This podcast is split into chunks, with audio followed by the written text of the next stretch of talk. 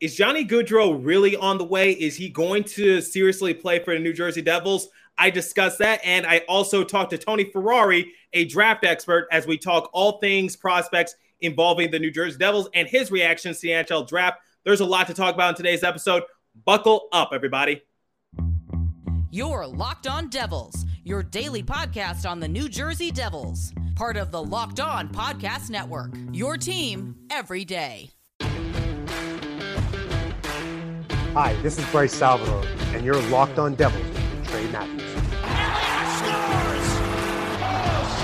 stepped up, nailed it. Brodeur's got the puck. What a shot. The Devils win the Stanley Cup. Alrighty now, what is up, New Jersey? Welcome back to the Locked On Devils podcast here on the Locked On Network. I'm your host, college hockey play-by-play announcer, and also Devils writer for Pucks and Pitchforks, Trey Matthews.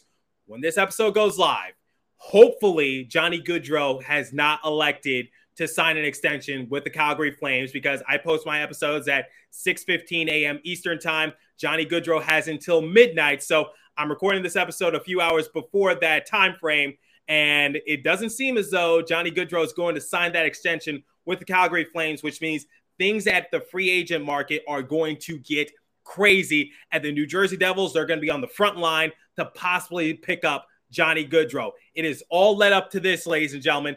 Will the New Jersey Devils potentially get Johnny Gaudreau? Will they get their top option? Will the risk that Tom Fitzgerald has been taking the last few weeks will it finally pay off because he has elected not to trade for Kevin Fiala, he elected to not trade for Alex DeBrincat, and obviously he struck out with Uri Slafkovsky. So now is this the opportunity? Is this the defining moment for Tom Fitzgerald? Is he going to get Johnny Gaudreau? Is Johnny Hockey on the way? Man, I am so anxious. I'm looking forward to when that clock hits uh, noon PM, just waiting for the decision from Johnny Gaudreau. Might take him a few hours. I don't know what the case might be. Might take him a day or two. But regardless, I'm really looking forward to seeing what Johnny Gaudreau is going to do in regards to making a decision. Now, let's talk about his situation with the Calgary Flames momentarily. Now, here's the thing, guys. Uh, I just wanted to focus today's first segment of the show on Johnny Gaudreau because I wanted to address the elephant in the room. I felt like it was too important a topic to not discuss, especially with free agency start to uh, set to start in a few hours. Obviously, I have a guest lined up. His name is Tony Ferrari, and we're going to talk about the New Jersey Devils prospects. We're also going to talk about the NHL draft. But like I said, I really want to talk about Johnny Gaudreau for the first segment of the show. So ultimately, I don't know what's going to happen to Johnny Gaudreau. Obviously, the New Jersey Devils, they have to be one of the front runners to land him. So uh, it's the New Jersey Devils, the Philadelphia Flyers, the New York Islanders. There might be another wild card team in the mix.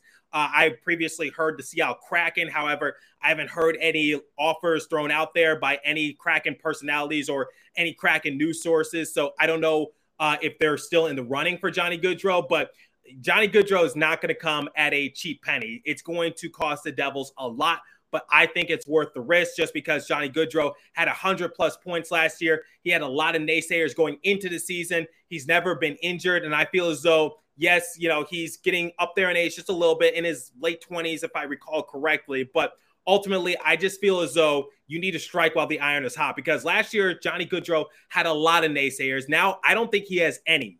So I really want you guys to just think of the overall big picture here, which is if Johnny Gaudreau is able to give me anywhere from like 70 to 90 points per season for every year he plays for New Jersey Devils, I said this in a previous episode. I'm perfectly okay with that. Now, uh, like I said, I've been seeing a lot of rumors circulating in regards to what's going to happen to Johnny Gaudreau. So I'm going to read you guys some of the tweets I've been seeing and I don't know if this is going to be real. I don't know if it's going to be fake, but I'll give you guys my opinion after I'm done reading the tweets. So the first tweet comes from my buddy Neil. He's a friend of the show. So Neil McHale uh, restated what Pierre LeBrun said about Johnny Gaudreau's free agent situation. And basically, here's what Pierre LeBrun told uh, the, the news in regards to Johnny Gaudreau and his overall stance on what the situation might lead up to. So he said, hard to tell. He's got till midnight with eight years. He's been back and forth throughout the day. He's had a sizable deal from Calgary the last six weeks. I don't know what will change. More likely than not, he's going to test the market. So I agree with Pierre LeBrun in that case. I believe like if Johnny Gaudreau wanted to return to the Calgary Flames, like if they were his top option, I think he would have done so a good while ago because that deal has been on the table for a while. Why not sign it now? Why not just get it out the way? Why not get that monkey off your back? Like just sign that deal because you'll you'll be one of the top played paid players in Calgary Flames history. He'll either be the uh, most paid or one of the most paid. I, I forget the exact metric of it, but I feel as though if Johnny Gaudreau wanted to return to the Calgary Flames, he would have done so already. But you know, that's just my opinion. Now, in regards to the Philadelphia Flyers, a lot of people have been saying like, yes, Johnny Gaudreau, he grew up rooting for the Philadelphia Flyers, but the fact of the matter is, they're not really in a money ideal situation. They're kind of uh, trying to scramble to find that extra money to just try to get Johnny Gaudreau. So, according to Anthony Sanfilippo, he tweeted this, and he's a writer for the Philadelphia Flyers. He covers them. So he said this after talking to some people, both inside and outside the NHL Flyers organization. It appears Chuck doesn't want to pay the asking price for someone to take on JVR's salary. That's completely understandable, but it would also be a death knell on a potential Gaudreau deal. So could that be possible that the Philadelphia Flyers are going to shoot themselves in the foot? Quite honestly, I think it would have been a long shot for the Philadelphia Flyers to sign Johnny Gaudreau.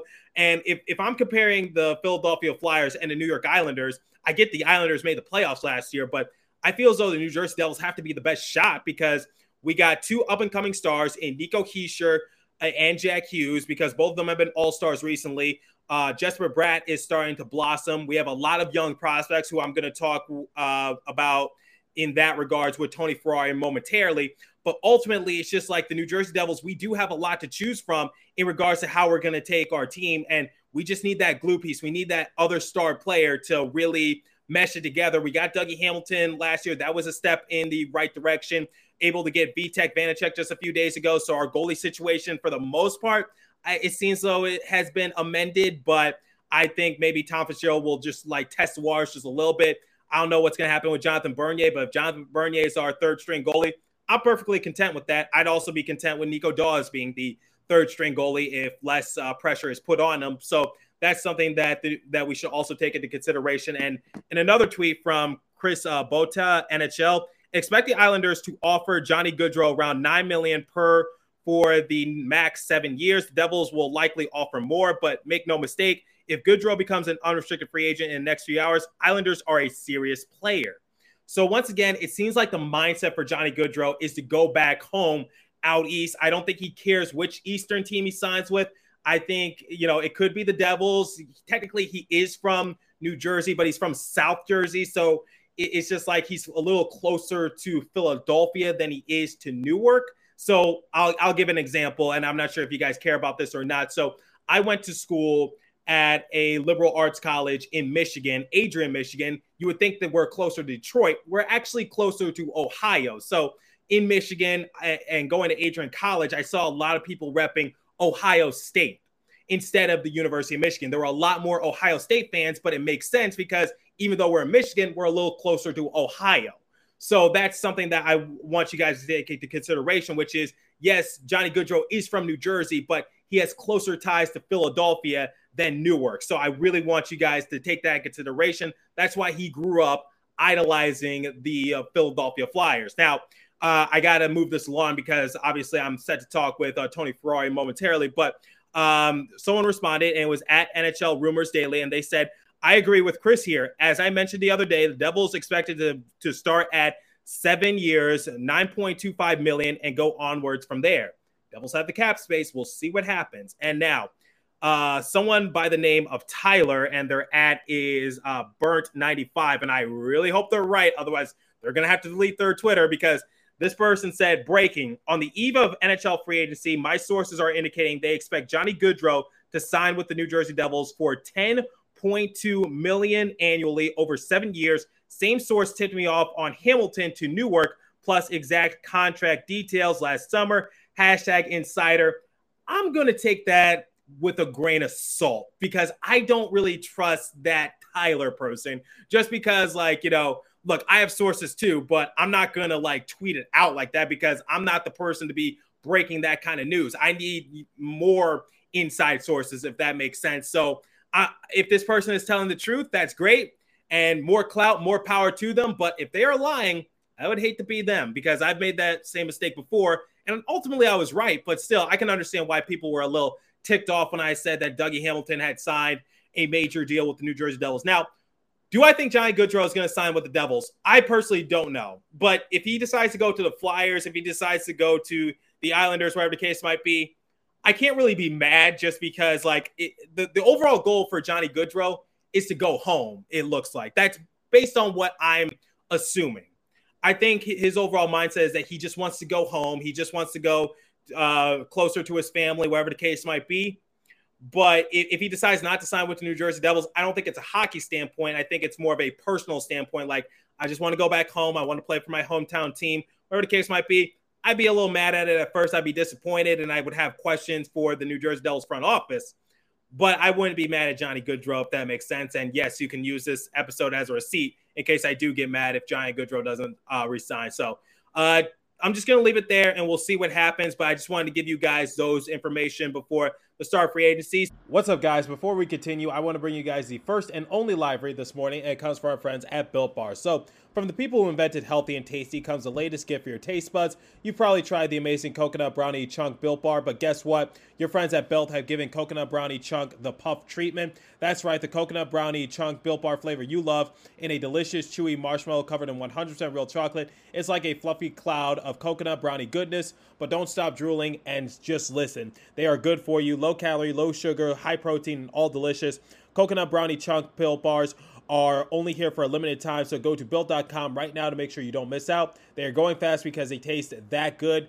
All built bars are made with collagen protein, which your body absorbs more efficiently and provides tons of health benefits. Excuse me. Eat something that tastes good and is good for you. The best part about built puffs is that, of course, they taste amazing, but you can enjoy them guilt free because they are actually good for you. They are the perfect treat, perfect when you've got a craving, you need to satisfy your sweet tooth or if you're in need of a quick, healthy snack, they are an excellent source of protein. Delicious coconut, rich, sweet brownie, creamy marshmallow. Stop fantasizing. Go to built.com to order your box of coconut brownie chunk built puffs right now. Go to built.com, use promo code LOCKED15. You'll get 15% off your order. Again, use promo code LOCKED15 for 15% off at built.com.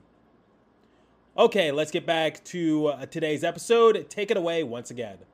I've talked long enough. It's time to bring in Tony Ferrari as we talk uh, prospects from the Devils organization and also the NHL draft. So take it away. Join alongside me. He is an NHL draft and prospect expert for the Hockey News and Sports Illustrated. It is Tony Ferrari. Tony, how you doing? I'm good. I'm happy to be talking about the Devils Devils draft class. It was a fun one. It was a fun one, depending on who you ask, because we yeah. were hoping to get Uri Slafkovsky. I just want to say before we begin, I love your last name, Ferrari. Is that your actual that's your actual last name? Yeah, yeah. I get asked all the time if, if that's my actual last name, and it truly is. I've had to show my uh, ID a few times. So, do you actually own a Ferrari? I wish I did. If I w- if I did, I let, us be honest, I wouldn't be uh, talking here. I'd be out driving it somewhere. Good point.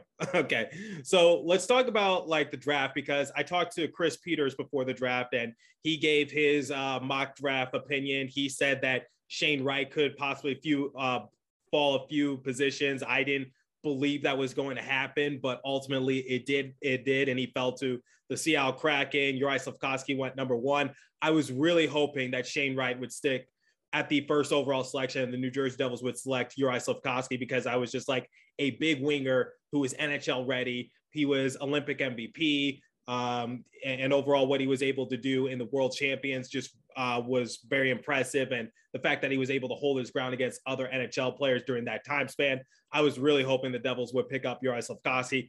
Obviously, he went number one. So I guess let's start with there. Uh, what were your initial reactions going into the draft? Well, going into the draft, uh, the few days leading up to it, everyone was kept telling me that I was talking to it's, it's Shane Wright, it's Shane Wright, but don't don't sleep on Slafkovsky. He could be there at number one. He could be the guy. And then uh, about half an hour before the draft, I got a text and it was, "Hey, Slafkovsky's going number one most likely." And I'm like, "Oh, okay." Like, well, may, may, that gives New Jersey an interesting choice. Do they go with a defenseman, which is a clear area of need if they're not going to have the winger there, or do they load up and just absolutely have a three-headed monster down the middle by drafting either Wright or Cooley? And, and they obviously went with Nemec and, and everything, but it was a, such an interesting development because you saw Shane Wright fall after Montreal, and then New Jersey was able to perfectly justify the Nemec selection. And then Arizona spent all year going, we're going to draft Logan Cooley because he's going to be the guy there. Shane Wright and Slafkovsky are going to go one and two.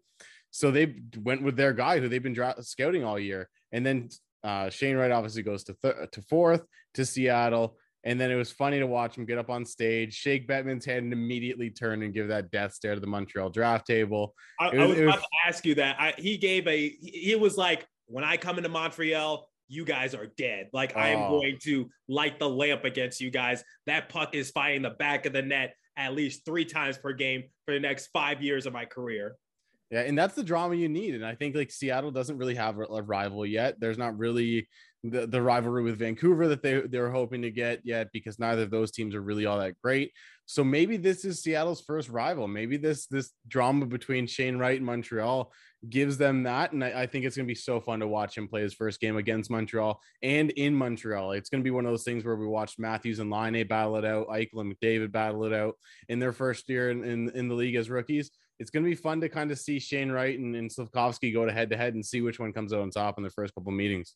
Yeah, that's that's really interesting, and I I- just want to talk about that death stare he he gave, which you know, I, if I was in Shane Wright's shoes and I was the projected first overall pick for months leading up into the draft, and Montreal said you're our guy, we're going to draft you, uh, because I'm sure they had to have serious discussions about potentially selecting him. I'm sure he's seen the mock draft boards, and quite honestly, I'd be angered too, but. Uh, you said it was justified for the New Jersey Devils to select a defenseman, which they did. They selected uh, Simon Nemish with the second overall pick. And the thing about Nemish is that uh, he's a big defenseman, um, not really much of a scorer, but very athletic. And, you know, uh, he has that great speed. He knows how to handle the puck, he knows how to pass it. But ultimately, I think that's someone that could definitely develop alongside with Luke Hughes once Luke Hughes completes his sophomore year. But uh, I, I want to get your opinion on this first. Uh, why did Shane Wright drop a few spots? Like, why did Montreal probably like a few days or a few weeks before the draft? Why did they change their minds and go with Uri Slafkovsky? Well, I think the big thing that initially hurt Wright was the fact that he didn't get to play last. Like last season, obviously he did, but the season before he didn't. His D minus one season he didn't because the OHL was shut down completely because of the pandemic. He he wasn't one of the guys like many of the other guys like Mason McTavish and even Connor Bedard, who's going to be drafted next year. They all went over to Europe and played in, in whether it was a Swiss league, the Swedish league, any of these different leagues. They went and found games to play. Shane Wright didn't, so he sat out for a year, almost 18 months uh, at the end of the day when his season ended when the pandemic first started, and then he wasn't able to get on the ice and train. He wasn't able to do all the summer training he normally would have to do. And a lot of European players and a lot of the American players got that training, got that ability. They found a way to get into leagues and get into games, even if it was only like 20, 30 games throughout the year, not their normal slate. They found ways to get on the ice. Shane Wright didn't, unfortunately. And this year he had 94 points in 65 games, if I'm not mistaken. That's what it was. So it's not like he had a bad year at all. I think it was just Montreal going, we need that big guy on the wing. We need it's kind of the same way New Jersey was looking at it. We need that guy that can we can line up next to Nick Suzuki in Montreal and play opposite Cole Caufield in Montreal. And obviously Cole Caufield's a really small winger. You throw Slafkovsky on the other side with Nick Suzuki in the middle, and that's a pretty formidable top line. I, I think they had the need at center. But once they made that decision to go with the the defense or with the the winger and Slafkovsky, then you go to New Jersey, and does New Jersey want to load up on centers? They have obviously Jack Hughes, who's going to score. He's going to challenge 100 points this year, possibly. Nico Hischier is one of the most underrated players in the entire NHL as their second line center or first line center, however you want to order those two guys. Do you really want to take Wright and go, okay, one of these three guys are going to have to be a third line center and not going to be used to their full ability? Or do you go with a guy like Nemec, who's a defenseman that is another area of need for the Devils? And that's what they end up doing. And then, like I said, at, at number three to, with Arizona, you have two a choice between two centers. At the end of the day, Arizona probably didn't scout Wright as much as they probably should have because they're Arizona and they don't have anyone working for the team. But they also don't have the ability to kind of take that gamble of a guy that isn't going to be able to be that dynamic scorer. And at the end of the day, Logan Cooley does bring a little bit more offensive upside. He brings a little bit more of that assuredness that kind of look for you look for that dynamism in, in a in a player. Where Shane Wright's a good two way center. I think he's going to be one of, if not the best player from this draft class at the end of the day. But that dynamic offensive upside isn't there. And and the other thing that plays into it too is Logan Cooley's American. He's an American go- kid going to Arizona is always going to be a good idea. And Shane Wright just falls again, and then he fall ends up being Seattle, which is a good spot for him. Now him and ba- Matthew Beniers are going to form this two headed two way monster down the middle there over the next few years, but it wasn't shocking once he fell past that first pick where Montreal needed a center. They ended up taking the winger instead. that he fell a couple more spots because the other teams did have different needs and different kind of preferences. Yeah, so you talked about uh, Nico Hischier and Jack Hughes. I've been telling people this, which is he, here's the fact of the matter, which is drafting someone like Logan Cooley or Shane Wright, that looks better on paper. In yeah. reality, here, here's what the situation is because Jack Hughes is going to be our top center. Then you got our captain, Nico Hischier, at uh, the second position. And then you talk about that third position. That's Dawson Mercer's uh, position as far as I'm concerned. You know, we did move Dawson Mercer to a winger position and paired him alongside with Jack Hughes, and and Dawson Mercer was able to see some success. But I think the plan going forward is to move Dawson Mercer back to a center position and just try to anchor his own line so that way he could develop in the right direction. So there you go. You got three centers right there. And if we were to draft Logan Cooley or Shane Wright, it, it doesn't really fit long term at least because Nico Hischier is there long term. Jack Hughes is there long term. So now you're kind of in a situation right now. But looking at Simon Nemec, and uh, there, there's different ways to say his name. Uh, I, I've been hearing Simone uh, Nesmis or something like that. I, I have a buddy who, uh, who, who's big on pronunciation for uh, European players, and he knows how to do it uh, correctly. But uh, the English version is uh, Simon Nemec, as, as far as I know. But uh, the thing about Nemec is is this: uh, I recently spoke to a New Jersey Devils beat writer, and he says that Nemec is is bigger in person, like in terms of his overall size and height. And you know, he's only like what 18 years of age. He's he's younger than me, and we're, we're already seeing him develop in the right direction in terms of what uh, they were expecting out of him at development camp. What can you tell me about Nemec and what he can potentially bring to the New Jersey Devils for years to come? Because I think the ultimate plan is to develop him alongside with Luke Hughes, which is there's no rush to bring either one of those players onto an NHL roster right now. Hughes is going to finish up his second year at the University of Michigan, and then Nesmith, I don't know what the plan is. I think the plan is to bring him to the NHL, but wouldn't be surprised if he begins the season in Utica or maybe Europe. So, what can you tell me about Nemec and what uh, Devils fans can expect from him? Well, the first thing I'll say is he's got a good size, like you said. He's got good size, good speed, good skating ability. The natural talent is all completely there. The if I'm New Jersey, I look at him and I go, "You sit down in Utica right now. You put develop in the AHL take your time. If you force our hand, we're going to put you on the NHL roster. And in that way, they also get their hands on his development rate by hand. You put him over in Europe, you're kind of leaving things up to chance. You're leaving things up to the teams over there to kind of work their magic and develop him the way that they feel like that they want to develop him. You put him in Utica, you get your own hands on him. You get your own system. You get your own choice as to what he's doing developmentally all the time. So that'd be my plan with him. But with Simon Nemec, he's a guy that scored the lights out at times in the Slovak league, especially in the playoffs where he had 17 points in 19 games on, on, on route to the finals there and helped lead his team to the finals, although he did lose but he's a guy that knows how to push the pace, be offensive. My biggest thing with him this year is I want him to develop that killer instinct. If he can develop that killer instinct, he can be an absolute monster offensively.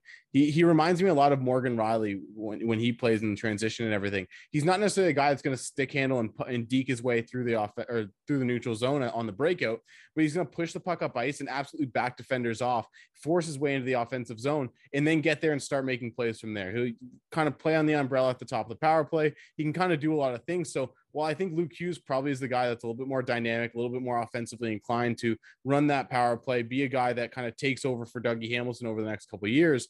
Nemec is a guy that I think could easily kind of take on that role in the second unit and, and be that guy there. And, and he has so many different things that he does offensively in terms of the ability to kind of find ways to get his shot through. He works really well mo- mobily on the blue line to kind of open passing lanes, open shooting lanes. He'll fake a shot to open up a pass. He'll fake a, a, pass to open up a shot. He does a lot of things offensively really well. I just want him to do it more often and, and do develop with that killer instinct. If he sees a lane, don't take the shot right from the blue line. Push into 10 more feet, get a shot off from a little bit closer, the top of the circles, or even push into the circles. He has that ability. It's just he doesn't do it as often. So he's a guy that projects well offensively. And on the defensive end of the ice, I think it's more of the same thing. Just be more aggressive. He has the skating to close gaps. He has the size to punish guys offensively along the boards when he gets a chance, but he doesn't do it all that often uh, that, that, you want to see it from him.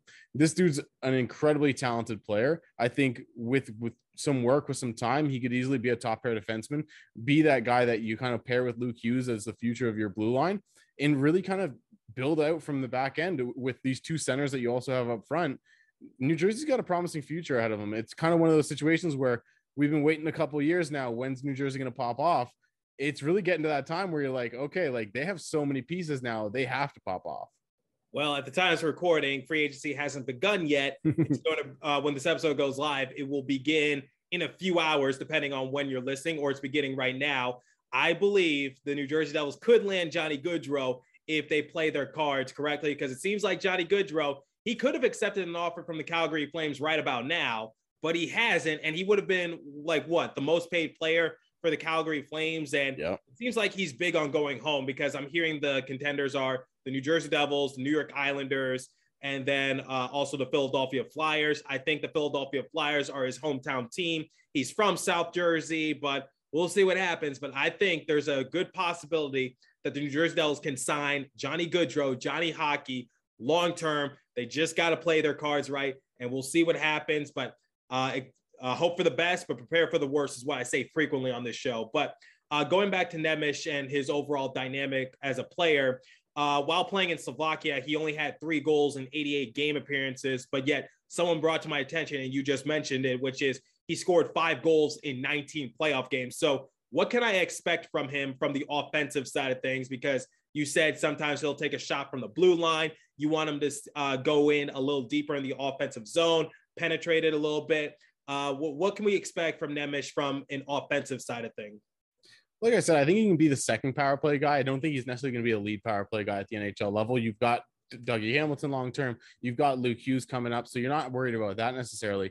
But Simon Nemec is a guy that can make every pass that you want him to make. He's really silky smooth passer, finds passing lanes really well, and he's not a guy that's afraid to send a pass high to low in the zone. He's not afraid to kind of walk down the wall and make the pass there, draw defenders in, and do that. So I think there's a lot of upside there for him offensively he, he was playing against men this year. So that's a, another big sign for a lot of these European kids that get drafted high is how, how well has he done against guys that are five, six years older that are making a living that sometimes these guys have kids that are a few years younger than him at the end of the day. So it's, it's really interesting to see how well he was able to do against that. It was a Slovak league. It's kind of a meh league in general. It's not the Swedish league. It's not the Finnish league. It's not the Russian league but that's why I think his natural next step would be the AHL. You get him in the AHL, give him all those minutes, give him all that time to develop and do what he needs to do and see where he kind of fits in there. Because once you get a, a, a, little bit more of an idea of where he's going to fit in offensively there, then you can kind of project his game out a little bit more. I think he's going to be a pretty decent defensive player. I think he's, he's going to excel in transition. I think he does a really good job pushing the pace up ice,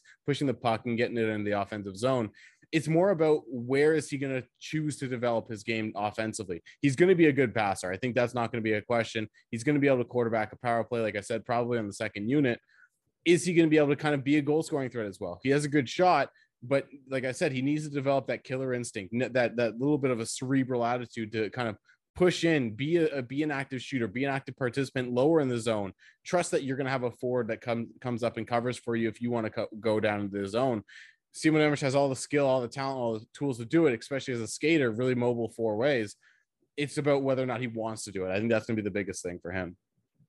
So we talked about Nemish and what he brings to the New Jersey Devils. Um, but obviously the Devils selected a few other players in the draft. So is there any player that we should keep our eye out for particular? Because uh, I'm seeing like maybe Seamus Casey, because he can definitely be a sleeper for New Jersey Devils, whatever the case might be. So uh, any other players that the New Jersey Devils uh, drafted that caught your mind? Yeah, I think Seamus Casey's probably the one that definitely caught my eye because this I interviewed him earlier this year. He was one of the smartest kids I talked to all year. Um, one of the things I do in my interviews is I'll bring up game tape on the on the screen. We'll kind of break it down a little bit together, just so I can kind of see what they're thinking as they watch their own, their own plays on the screen. And he was the one of the only players I've ever heard go, ah, you know what, I should have done this instead of that, just completely ripping his own game apart. And it wasn't that he made a bad play because he got an assist on the play. So it wasn't a bad play at all. He just realized, hey, I had a better passing option here on the breakout. I could have made this play and used that zone. I could have found this lane and actually done something better here and created a more dangerous chance, even. So he was a guy that's extremely cerebral. He has that killer instinct that I was talking about with with uh, Seamus Casey. And I think the big thing with him is he's a little bit of an undersized defenseman. His defensive game is going to need to take a step, especially physically. but he has the the mobility to kind of close gaps and outskill guys along the boards. He's not a guy that's going to go into a battle that's going to get in there and be rough and tumble, but he's going to go into a battle and you're going to go, oh, how do you come out with the puck? And then when you watch the tape, he just goes in there and fishes it out, has more skill than the other guys, and he's able to use their legs, their stick to kind of work the puck around. And in in a small ice game, he's really good at that stuff. And then he's a good skater, moves the puck up ice transitionally really well. So I think he's a guy to definitely keep keep a keep an eye on. I think Charlie Leddy was an underrated player for that U.S. Under 18 team as well. Really good at getting shots off, really good at breaking the puck out. The rest of his game kind of needs work, but he's got some traits. And then I think Tyler Brennan is a guy that uh, is a good goalie. He was one of the top. I think he was the top ranked North American goalie for this year's draft. Getting oh. at 102, you're not complaining about that. Can I just say something about Brennan uh, real fast? Uh, one, one of my associates actually brought this up as well. Uh, Brennan's numbers might not reflect yeah. Uh, who he is as a player under certain circumstances. So can you just remind the listeners why, you know, don't look at his overall stats and judge him from that sort of standpoint?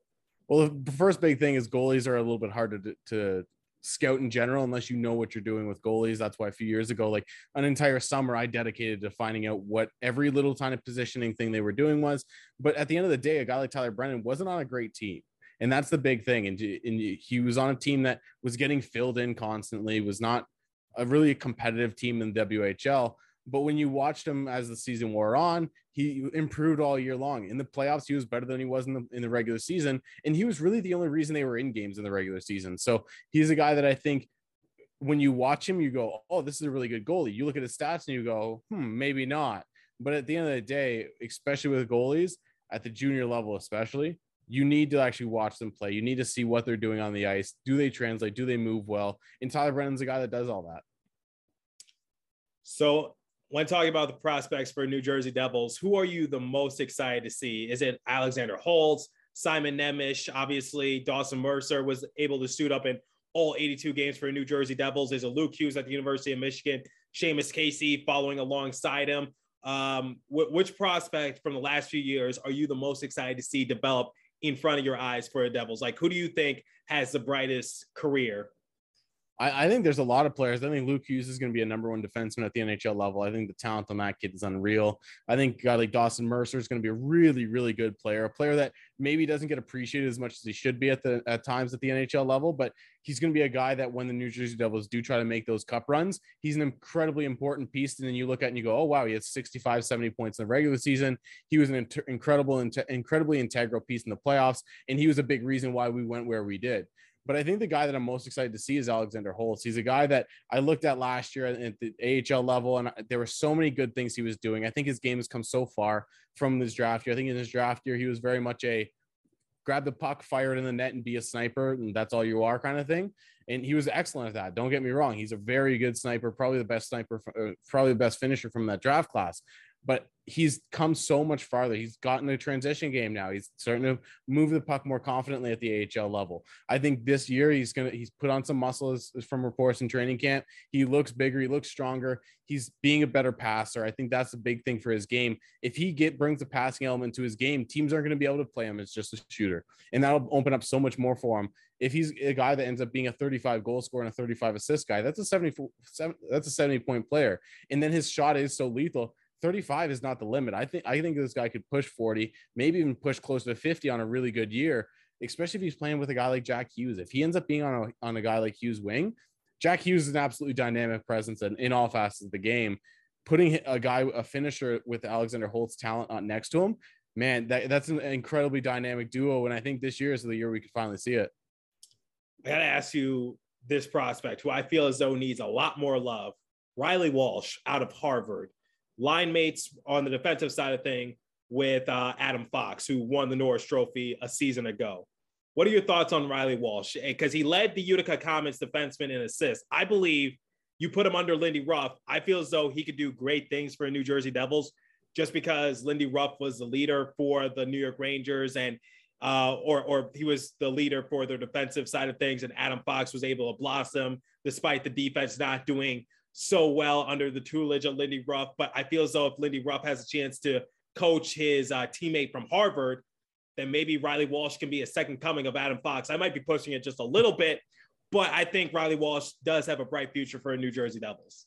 Well, I love the confidence in, in, saying he's the second coming of Adam Fox. I don't know if he's that, but I do. I think Adam. Like I said, like I said, just because Reilly Walsh put up his numbers at Harvard, yeah. Adam Fox put up his numbers at Harvard, and Adam Fox obviously won the Norris Trophy. Then you know, Lindy Ruff was the defensive coach for the Rangers at the time, and he was able to. Well, not when Adam Fox won the Norris Trophy, but during his during Adam Fox's rookie year, uh, Lindy Ruff was the leader on the defensive side of things for for the New York Rangers, and they were able to blossom Adam Fox into something special. And now maybe you get Reilly Walsh. Could he do the same thing under the same coach that Adam Fox had during his first year in the league? Like I said, I might be stretching it just a little bit, but I feel as though Reilly Walsh des- deserves more love. I do think that Reilly Walsh deserves more love. I will give you that, and I think he's a guy that may end up being like the Dawson Mercer of the blue line, a guy that doesn't get appreciated as much as he probably should. But especially with all the talent on on New Jersey's blue line, I think that'll be the biggest kind of roadblock for him. I think you have a guy like Luke Hughes. I think you have a guy like now like Simon even a Ty Smith. That you have all these puck movers at the, at the on the back end. Is Reilly Walsh going to be able to get enough puck to be that? And I don't know if he's going to necessarily be able to uh, impact the game offensively the way he has up to this point, but I think he's going to be able to be a guy that kind of plays that underrated role, plays that understated role where he's on the second or third pairing. You don't necessarily have to worry about him. And then every once in a while, he does something that makes you go, oh, wow, like that offensive side of the game is still there. But he's been such a good transitional player. He's been such a solid defensive player, a guy that kind, kind of does a little bit of everything. And that's really integral. I think I look at a guy like Sam Girard, who's a little bit smaller than Walsh, obviously, and maybe he plays in a role like that because obviously Girard's not getting the the ability to kind of play that offensive role with a guy like Cale Makar in front of him. And with Reilly Walsh, he's going to have, like I said, Luke Hughes, Simon Nemec, even a Ty Smith, a Dougie Hamilton. There's guys ahead of him, but he's still going to play a really important role. And at the end of the day, when you go on a long playoff run or when you go on a, on a, deep deep season run where you're fighting for the playoffs, Reilly Walsh might be the guy that ends up coming with a huge play at the end of the season that gets you into the playoffs or, or gets you past the first round or second round. Well, I'm looking forward to the future for New Jersey Devils. It's bright. Hopefully, we can land a big name free agent to just glue it all together. Tony, thank you for taking the time to talk all things prospects and all things NHL draft and reflecting on that. Where can my listeners find you? Uh, you can find me on Twitter at the Tony Ferrari. Uh, all my work's at the Hockey News right now, and there's tons of stuff going out there. I actually just put a uh, retweeted a video from with Seamus Casey earlier this year, uh, where I talked to him, broke down his game. Like I said, he critiqued his own game a little bit in that, and we talked afterwards too, and it was a ton of fun. Like, you, and you get to know him a little bit too, music, movies, different things off the ice as well. So, uh, definitely check that out. Really looking forward to it, Tony. Thank you once again. No problem. Anytime.